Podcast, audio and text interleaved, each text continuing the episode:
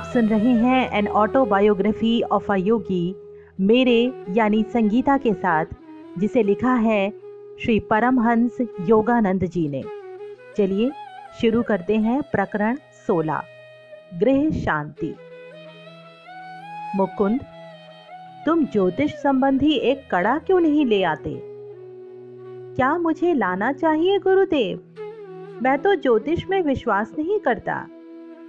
ये विश्वास का प्रश्न नहीं है। किसी भी विषय में वैज्ञानिक दृष्टिकोण ये होना चाहिए कि ये सत्य है या नहीं। गुरुत्वाकर्षण का नियम न्यूटन से पहले भी उसी तरह कार्य करता था जैसा उसके बाद। ब्रह्मांड में अच्छी खासी अराजकता मच जाती यदि उसके नियम मानवीय विश्वास की मान्यता के बिना कार्य ना कर पाते। पाखंडी ज्योतिषियों ने प्राचीन ज्योतिष विज्ञान को उसकी वर्तमान बदनाम अवस्था में लाकर रख दिया है। गणितीय और दार्शनिक दोनों ही दृष्टियों से ज्योतिष शास्त्र इतना विराट है कि गहरी समझ वाले व्यक्ति के अतिरिक्त कोई उसे ठीक से समझ ही नहीं सकता। यदि मूर्ख और अज्ञानी लोग ग्रह तारों के संकेतों को समझ नहीं पाते और अर्थ का अनर्थ करते हैं तो ये इस अपूर्ण जगत में अपेक्षित ही है। ऐसे ज्ञानियों के साथ ज्ञान को भी मिथ्या नहीं मान लेना चाहिए। सृष्टि के सभी अंग एक दूसरे से जुड़े हुए हैं और एक दूसरे पर प्रभाव डालते रहते हैं। परस्पर आदान प्रदान की ब्रह्मांड की संतुलित लयबद्ध गति का मूल आधार है। मेरे गुरु कहते गए मनुष्य को अपने मानवीय स्तर पर दो प्रकार की शक्तियों का सामना करना पड़ता है। प्रथम, पृथ्वी, जल, अग्नि, वायु, आकाश के सम्मिश्रण से उसके भीतर उत्पन्न होने वाली शुद्धता। द्वितीय, प्रकृति की बाह्य विघटनकारी शक्तियाँ। जब तक मनुष्य अपनी मानवीय सीमाबद्धता के साथ संघर्षरत रहता है तब तक पृथ्वी और अंतरिक्ष के असंख्य परिवर्तनों का प्रभाव उस पर पड़ता रहता है। ज्योतिष विद्या में ग्रहों के प्रभाव के अंतर्गत मनुष्य की क्या प्रतिक्रिया होगी, इसका अध्ययन किया जाता है। ग्रह नक्षत्रों में कोई दया या कोप का सचेत भाव नहीं होता। ये तो केवल धनात्मक यानी पॉजिटिव एवं ऋणात्मक यानी नेगेटिव किरणें उत्सर्जित करते हैं। अपने आप में ये मानव जाति को कोई लाभ या हानि नहीं पहुंचाते। किंतु मनुष्य द्वारा अतीत में कार्यान्वित किए गए कार्य, कारण के संतुलन को स्थापित करने के लिए बाह्य स्तर पर कार्य प्रणाली का एक विधिवत माध्यम प्रस्तुत करते हैं। बच्चा ऐसे दिन और ऐसे क्षण में ही जन्म लेता है जब ग्रह नक्षत्रों की किरणों का उसके व्यक्तिगत कर्मों के साथ संपूर्ण गणितीय तालमेल बैठ जाता है। उसकी जन्म कुंडली उसके अपरिवर्तनीय अतीत और उस अतीत के संभावित भावी परिणामों को दर्शाने वाली एक चुनौतीपूर्ण आलेखन होती है। परंतु जन्म कुंडली का सही अर्थ केवल अंत प्रज्ञ ज्ञान से संपन्न व्यक्ति ही लगा सकते हैं और ऐसे लोग बहुत कम होते हैं। जन्म के क्षण में, अंतरिक्ष में स्पष्ट रूप से चिन्हांकित हो जाने वाले संदेश का उद्देश्य भाग्य, यानी गत अच्छे बुरे कर्मों के फल को अति महत्व देना नहीं है, बल्कि विश्व नियमों के इन बंधनों से छूट जाने के लिए मनुष्य की इच्छा शक्ति को जगाना है। उसने जो कुछ भी किया है, उसे वो मिटा भी सकता है। उसके जीवन में अभी जो भी परिणाम सामने आ रहे होते हैं, उनके कारणों को उकसाने वाला भी वही था। वो किसी भी सीमा को पार कर सकता है, क्योंकि प्रथम तो उस सीमा का सृजन उसने स्वयं अपने कर्मों से ही किया है, और फिर उसके पास आध्यात्मिक संसाधन है, जो किसी ग्रह नक्षत्र के दबाव में नहीं होते। ज्योतिष शास्त्र के प्रति अंधी श्रद्धा व्यक्ति को यंत्रवत बना देती है, जो अपने हर कार्य के लिए यांत्रिक मार्गदर्शन का दास बन जाता है। बुद्धिमान मनुष्य सृष्टि के बदले सृष्टा में अपनी निष्ठा रखकर अपने ग्रहों को, अर्थात अपने अतीत को मात दे सकता है। जितना अधिक परमात्मा के साथ अपनी एकात्मता का उसे ज्ञान होता है, उतना ही प्रकृति का उस पर प्रभाव कम होता है। आत्मा सदैव मुक्त है, वो अमर है। क्योंकि वो अजन्मा है। उस पर ग्रह नक्षत्र कभी शासन नहीं कर सकते। मनुष्य आत्मा है और उसे शरीर मिला हुआ है। और जब वह स्वयं को इस रूप में जान जाता है, तब ग्रह नक्षत्रों के समस्त विवशताकारी योग कुयोगों को पीछे छोड़ देता है। जब तक वो अपनी आत्मिक विस्मृति की साधारण अवस्था में किंग कर्तव्य विमूढ़ बना रहता है तब तक वो प्रकृति के विधि नियमों की सूक्ष्म जंजीरों में चकड़ा रहता है। ईश्वर स्वयं सामंजस्य है। उसके साथ जो भक्त अपना सुर मिला लेता है, वो कदापि कोई गलत काम नहीं कर सकता। उसके सारे कार्यकलाप अपने आप ही ज्योतिषीय नियम के अनुसार सही समय पर होंगे। गहन प्रार्थना और ध्यान के बाद वो अपनी दिव्य चेतना के संपर्क में होता है। उस आंतरिक सुरक्षा से बढ़कर और कोई शक्ति नहीं है। पूज्य गुरुदेव, तब आप मुझे कड़ा पहनने के लिए क्यों कह रहे हैं? दीर्घ मौन के बाद मैंने ये प्रश्न पूछने का साहस किया। मैं श्री युक्तेश्वर जी के ज्ञान गर्भित स्पष्टीकरण को आत्मसात करने का प्रयास कर रहा था, जिसमें निहित विचार मेरे लिए एकदम नए थे। जब यात्री अपने गंतव्य स्थान पर पहुँच जाए, उस समय यदि वो नक्शों को फेंक देता है तो वो ठीक है। यात्रा के दौरान तो उसे जो भी सुविधाजनक छोटा रास्ता मिले, वो ले लेना चाहिए। प्राचीन ऋषियों ने माया में मानव के निर्वास की अवधि को कम करने के अनेक तरीके ढूंढ निकाले। कर्म नियम में कुछ ऐसे भौतिक घटक हैं जिन्हें ज्ञान की उंगलियों से कुशलता पूर्वक इधर उधर करके अपने अनुकूल बनाया जा सकता है। मनुष्य के सारे दुख, कष्ट किसी न किसी प्रकार से प्रकृति के नियमों का उल्लंघन करने के कारण ही पैदा होते हैं। शास्त्र कहते हैं कि मनुष्य को प्रकृति के नियमों का पालन करना चाहिए, पर साथ ही ईश्वर की सर्वशक्तिमत्ता में भी उसे अविश्वास या संदेह नहीं होना चाहिए। उसे ये कहना चाहिए, प्रभु, आप में मेरा पूर्ण विश्वास है और मैं जानता हूँ कि आप मेरी सहायता करेंगे। परंतु मैं भी अपनी ओर से अपनी भूलों का परिमार्जन करने का पूरा पूरा प्रयास करूँगा। अनेक उपायों द्वारा, जैसे प्रार्थना द्वारा, इच्छा शक्ति द्वारा, योग साधना द्वारा संतों के साथ सत्संग द्वारा, ग्रह शांति करने वाले कड़ों को पहनने के द्वारा, गत कर्मों के प्रतिकूल प्रभावों को कम किया जा सकता है, पूरा ही काट भी दिया जा सकता है। जिस प्रकार घर के ऊपर तांबे की छड़ लगाकर घर पर गिरने वाली बिजली से घर को बचाया जा सकता है, उसी प्रकार देह मंदिर को भी कुछ विशिष्ट उपायों से बचाया जा सकता है। विश्व में निरंतर विद्युत और चुंबकीय किरणों का संचार होता रहता है। ये किरणें मानव शरीर पर अच्छा या बुरा प्रभाव डालती हैं। युगों पूर्व हमारे ऋषि मुनियों ने सूक्ष्म वैश्विक किरणों के प्रतिकूल प्रभावों का सामना करने की समस्या पर गहन चिंतन किया। तब उन्हें पता चला कि शुद्ध धातुएँ एक ऐसे सूक्ष्म प्रकाश की किरणों का उत्सर्जन करती हैं जो ग्रहों के प्रतिकूल प्रभावों को निष्फल करने की प्रचंड शक्ति रखती हैं। जड़ी बूटियों के कई संयोग भी ये काम कर सकते हैं। परंतु इन सब में सबसे अधिक प्रभावशाली है दो रत्ती से अधिक वज़न के दोष रहित रत्न। ज्योतिष के प्रत्यक्ष बचावात्मक उपायों के विषय में भारत के अलावा कहीं और बहुत ही कम अध्ययन हुआ है।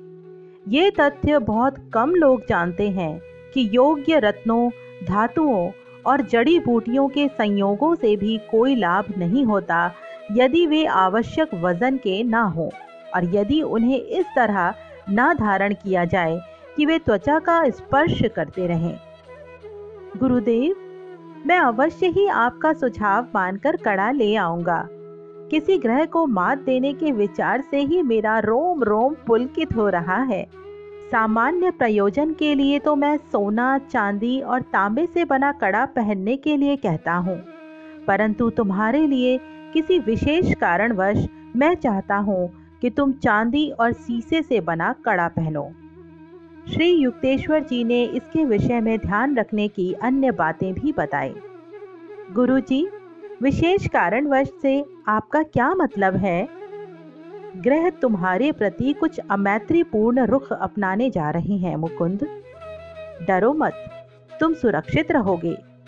एक महीने के आसपास तुम्हारा यकृत तुम्हें गहरी पीड़ा देने वाला है। विधि लेख के अनुसार इस रोग को छह महीने रहना है, परंतु ग्रह शांति का कड़ा पहनने से ये अवधि घटकर 24 दिन हो जाएगी। दूसरे ही दिन मैं एक जौहरी के पास गया और शीघ्र ही मेरा कड़ा बनकर तैयार हो गया। मेरा स्वास्थ्य अति उत्तम था। गुरुदेव की भविष्यवाणी मेरे दिमाग से निकल भी गई। वे काशी में कुछ दिन रहने के लिए श्री रामपुर से चले गए। हमारे उस वार्तालाप के तीस दिन बाद यकृत के आसपास मुझे अचानक पीड़ा होने लगी। उसके बाद के कुछ सप्ताह भयंकर यातना के दुख स्वप्न की भांति गुजरे। गुरुदेव को इसके लिए कष्ट देने की मेरी इच्छा नहीं थी, अतः मैंने सोचा कि इस यातना को मैं स्वयं ही हिम्मत करके सहन कर लूँगा।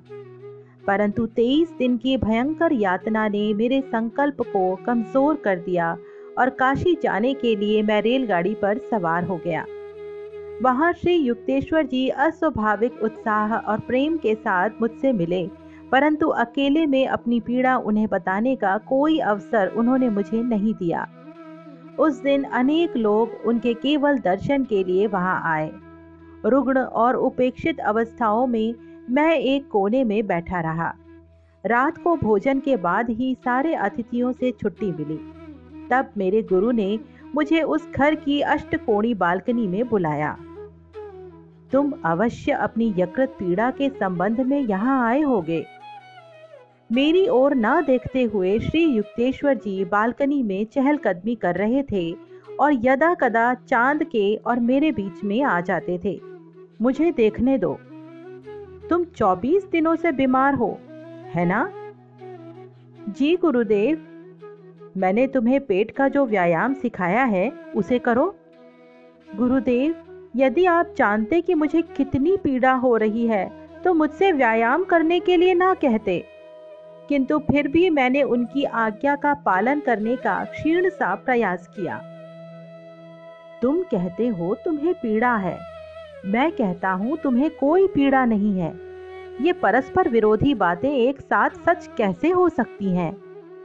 मेरे गुरु ने मेरी ओर प्रश्नार्थक दृष्टि से देखा। मैं स्तंभित हो गया और फिर आनंद युक्त स्वस्थता से विभोर हो गया। अब उस पीड़ा का कहीं लवलेश मात्र भी नहीं था। जिसने कई सप्ताहों तक मुझे सोने भी नहीं दिया था। श्री युक्तेश्वर जी के मुख से शब्द निकलते ही रोग इस प्रकार लुप्त हो गया जैसे कभी हुआ ही ना हो। कृतज्ञता से भरकर मैं उनका चरण स्पर्श करने के लिए झुकने लगा, परंतु उन्होंने तुरंत मुझे रोक लिया। बचपना मत करो। खड़े हो जाओ। और गंगा पर चमकते चाँद के सौंदर्य का आनंद लो। किंतु जब मैं उनके साथ खड़ा हो गया, तब उनकी आँखें खुशी से चमक रही थी। उनके भाव से मैं समझ गया कि वे चाहते थे कि मैं इस बात को समझूं कि मुझे उन्होंने नहीं, बल्कि भगवान ने स्वस्थ किया था। उस सुदूर अतीत की मुझे सदा ही प्रिय लगने वाली स्मृति के चिन्ह रूप में मैं आज भी वो चांदी और शीशे का भारी कड़ा पहने रहता हूँ। क्योंकि उस दिन मुझे फिर एक बार ये ज्ञात हुआ कि मैं एक महामानव के साथ रह रहा हूँ। बाद में अनेक अवसरों पर जब मैं अपने मित्रों को रोग मुक्ति के लिए श्री युक्तेश्वर जी के पास लाता, तब वे निरपवाद रूप से हर बार उनके लिए कोई रत्न या कड़ा बताते थे और ग्रह शांति में ही बुद्धिमानी है, ये उन्हें जता देते थे। बचपन से ही मेरे मन में ज्योतिष विद्या के विरुद्ध पूर्वाग्रह बस गया था। इसका कारण अंशतः ये था कि मैंने अनेक लोगों को ज्योतिषी जो भी बताएगा उसी के अनुसार चलते देखा था और कुछ हमारे परिवार के ज्योतिषी की मेरे लिए की गई एक भविष्यवाणी के कारण। तुम दो बार विधुर हो जाओगे और कुल तीन बार विवाह करोगे। मैं जब भी इस पर विचार करता तो मुझे ऐसा लगता, मानो मैं तीन विवाहों के मंदिर के बाहर बलि के लिए बंधा पकड़ा हूँ। अब अच्छा यही है कि तुम अपने भाग्य के सामने समर्पण कर दो। मेरे भाई अनंत ने कहा था, तुम्हारी जन्म कुंडली के फल ज्योतिष में लिखी गई बात कि तुम बचपन में घर से भागकर हिमालय की ओर जाओगे पर ज़बरदस्ती वापस ले आए जाओगे भी सही हो गई। तुम्हारे विवाहों की भविष्यवाणी भी सच होकर ही रहेगी। एक रात मेरे मन में स्पष्ट अंतर्ज्ञान उभर आया कि ये भविष्यवाणी पूर्णतः मिथ्या है। मैंने जन्म कुंडली को आग लगा और उसकी राख को एक लिफाफे में भरकर उस पर लिख दिया। दिव्य ज्ञान की अग्नि में जला देने पर अतीत के कर्म बीज अंकुरित नहीं हो सकते। मैंने उस लिफाफे को ऐसी जगह रख दिया जहाँ आसानी से वो सबको दिखाई पड़े। अनंतदा ने मेरे विद्रोही मंतव्य को तुरंत पढ़ लिया। जिस आसानी से तुमने इस कागज़ को जला दिया, उतनी आसानी से तुम सत्य को नष्ट नहीं कर पाओगे।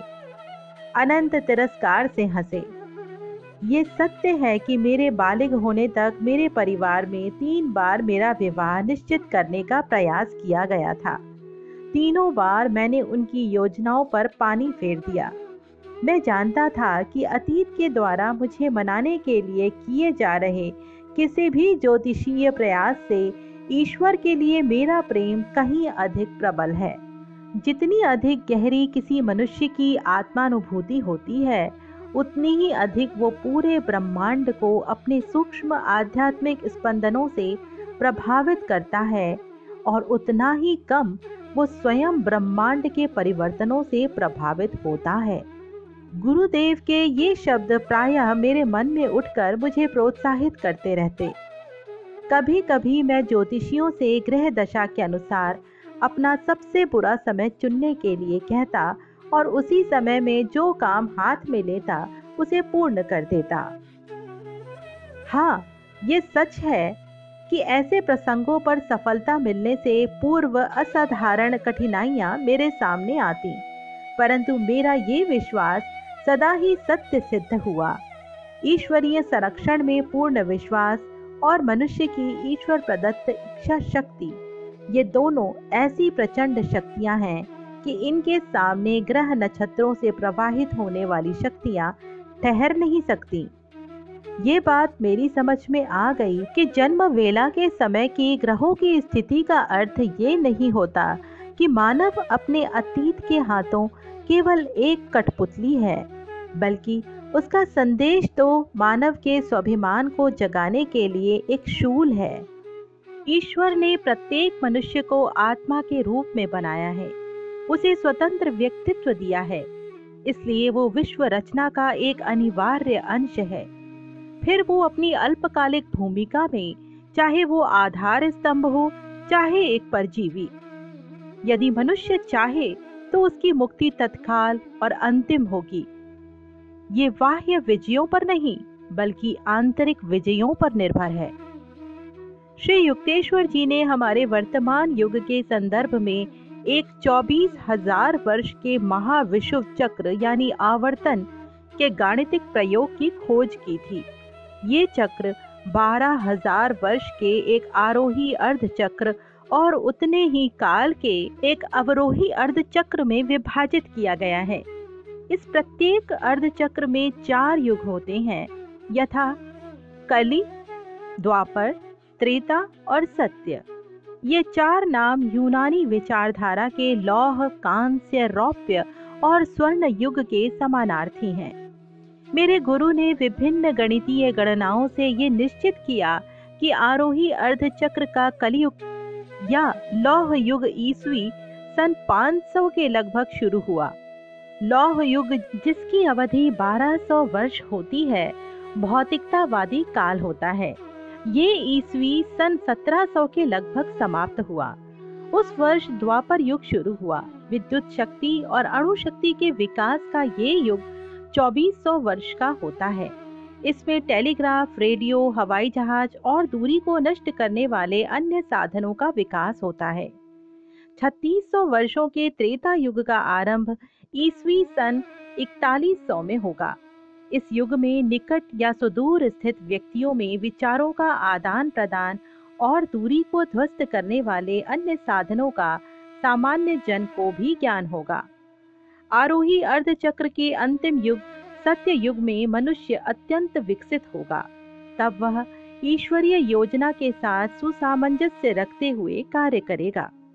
फिर विश्व में बारह हज़ार वर्षों का अवरोही अर्ध चक्र शुरू होगा। जिसका आरंभ 4800 वर्ष के अवरोही सत्य युग से होगा और इसी के साथ मनुष्य अज्ञान में डूबता चला जाएगा ये काल चक्र माया, गोचर जगत के परस्पर विरोध और सापेक्षता के अनंत तक निरंतर चलने वाले आवर्तन हैं। जैसे जैसे मनुष्य एक एक करके सृष्टा के साथ अपनी अटूट दिव्य एकता की चेतना में जागते हैं वैसे वैसे वे प्रकृति के द्वैत की कारागार से मुक्त होते जाते हैं। गुरुदेव ने न केवल ज्योतिष शास्त्र के, बल्कि विश्व के अनेकों धर्म शास्त्रों के ज्ञान के बारे में मेरी समझ में विस्तार किया। पवित्र धर्म शास्त्रों को अपने मन के निर्मल, स्वच्छ ऑपरेशन टेबल पर रखकर वे अंध प्रेरणात्मक बुद्धि के चाकू से उनका विच्छेदन कर उनमें अंतर्वेशित हुई पंडितों की गलत व्याख्याओं को दृष्टा महात्माओं द्वारा व्यक्त किए गए मूल सत्यों से पृथक कर सकते थे। नाक के सिरे पर दृष्टि स्थिर करो। भगवत गीता के छठे अध्याय के तेरहवें श्लोक के संप्रेक्ष्य नासिकाग्रम के पौवार्त्य पंडितों और पाश्चात्य अनुवादकों द्वारा मान्य किए गए इस गलत अर्थ पर गुरुदेव हमेशा हंस पड़ते थे। योगी का मार्ग वैसे ही काफ़ी विचित्र है। वे कहते थे, उससे और ये क्यों कहा जाए कि उसे फेंगा भी बनना होगा? नासिकाग्रम का वास्तविक अर्थ है, नासिका का मूल, ना कि नासिका का सिरा। नाक का मूल दोनों बाहों के बीच में है, उस भ्रू मध्य में जो दिव्य दृष्टि का स्थान है। सांख्य शास्त्र का एक सूत्र है ईश्वर असिद्धे, यानी सृष्टि के स्वामी को सिद्ध नहीं किया जा सकता या ईश्वर का प्रमाण नहीं होता। मुख्यतः इस वाक्य के आधार पर ही अधिकांश पंडित गण समस्त सांख्य दर्शन को ही अनिश्वरवादी कहते हैं। वो सूत्र नास्तिकता सूचक नहीं है, श्री युक्तेश्वर जी कहते थे। उसका केवल इतना ही अर्थ है कि अज्ञानी मनुष्य के लिए जो अपने सारे निष्कर्षों के लिए केवल अपनी इंद्रियों पर ही निर्भर रहता है, ईश्वर का प्रमाण सदा अज्ञात ही रहेगा, और इसलिए उस प्रमाण का अस्तित्व नहीं हो सकता। सच्चे सांख्य साधक ध्यान जनित अचल अंतर्दृष्टि के द्वारा ये जानते हैं कि ईश्वर का अस्तित्व भी है और उसे जाना भी जा सकता है। गुरुदेव ईसाइयों की बाइबल की अत्यंत सुंदर स्पष्टता के साथ व्याख्या करते थे। ईसाई सदस्यता की नामावली को पूर्णतः अपरिचित अपने हिंदू गुरु से मैंने बाइबल के अमर तत्व को पहचानना और ईसा के उस वचन की सत्यता को समझना सीखा, जो मानव वाणी द्वारा उच्चरित समस्त वचनों में निश्चय ही सबसे अधिक रोमांचक दृढ़ता से भरा हुआ था। स्वर्ग और पृथ्वी का लोप हो जाएगा।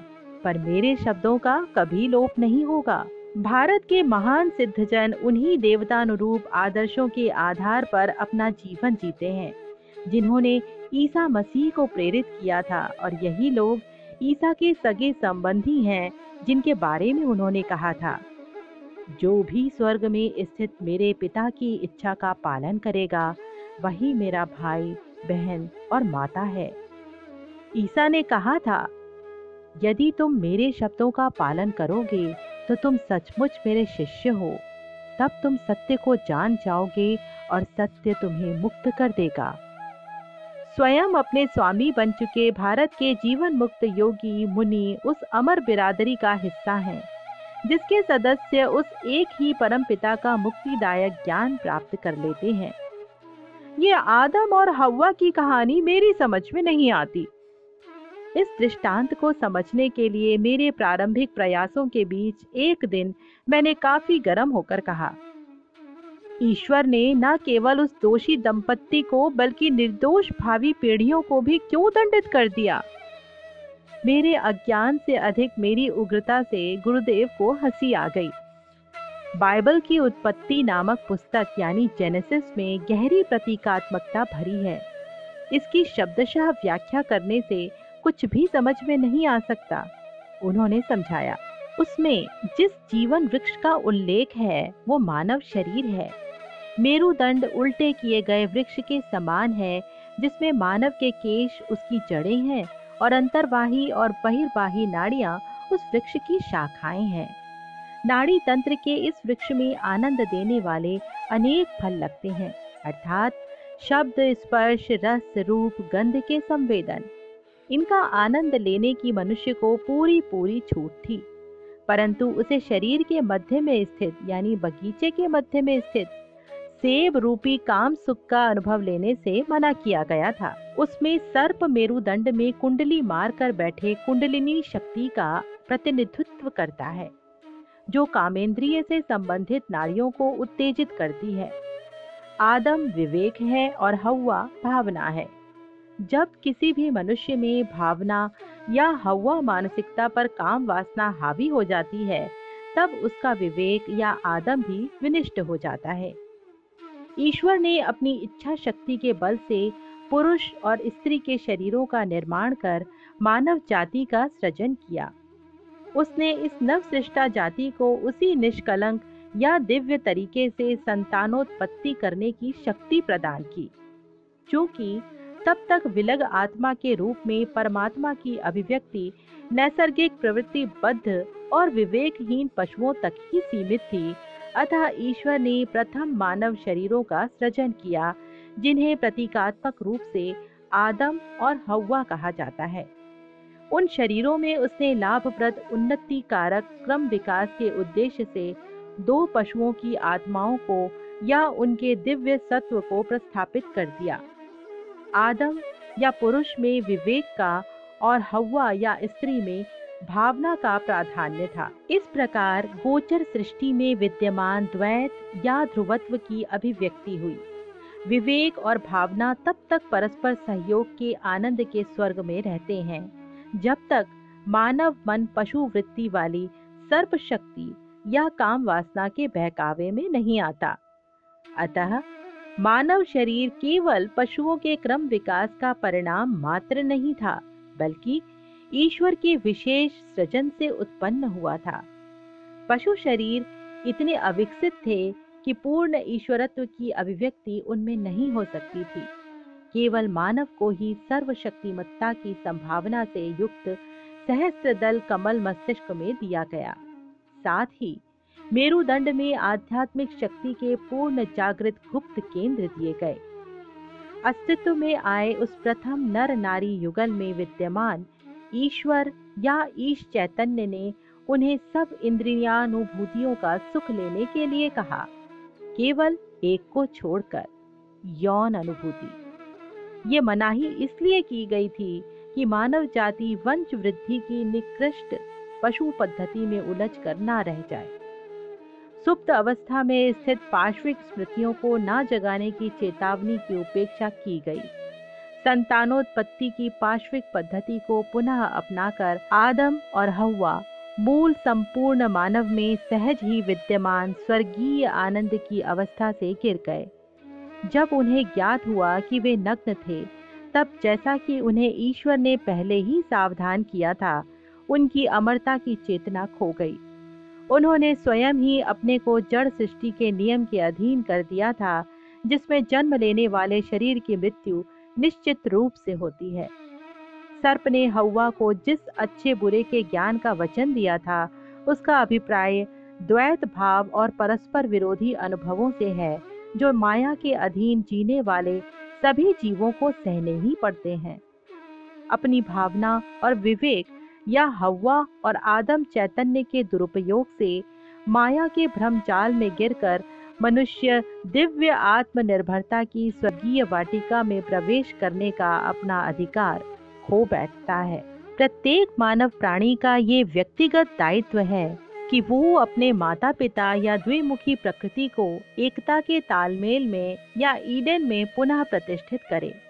जब श्री युक्तेश्वर जी का प्रवचन समाप्त हुआ तो मैंने अपनी श्रद्धा के साथ जेनेसिस के पृष्ठों पर पुनः दृष्टि डाली।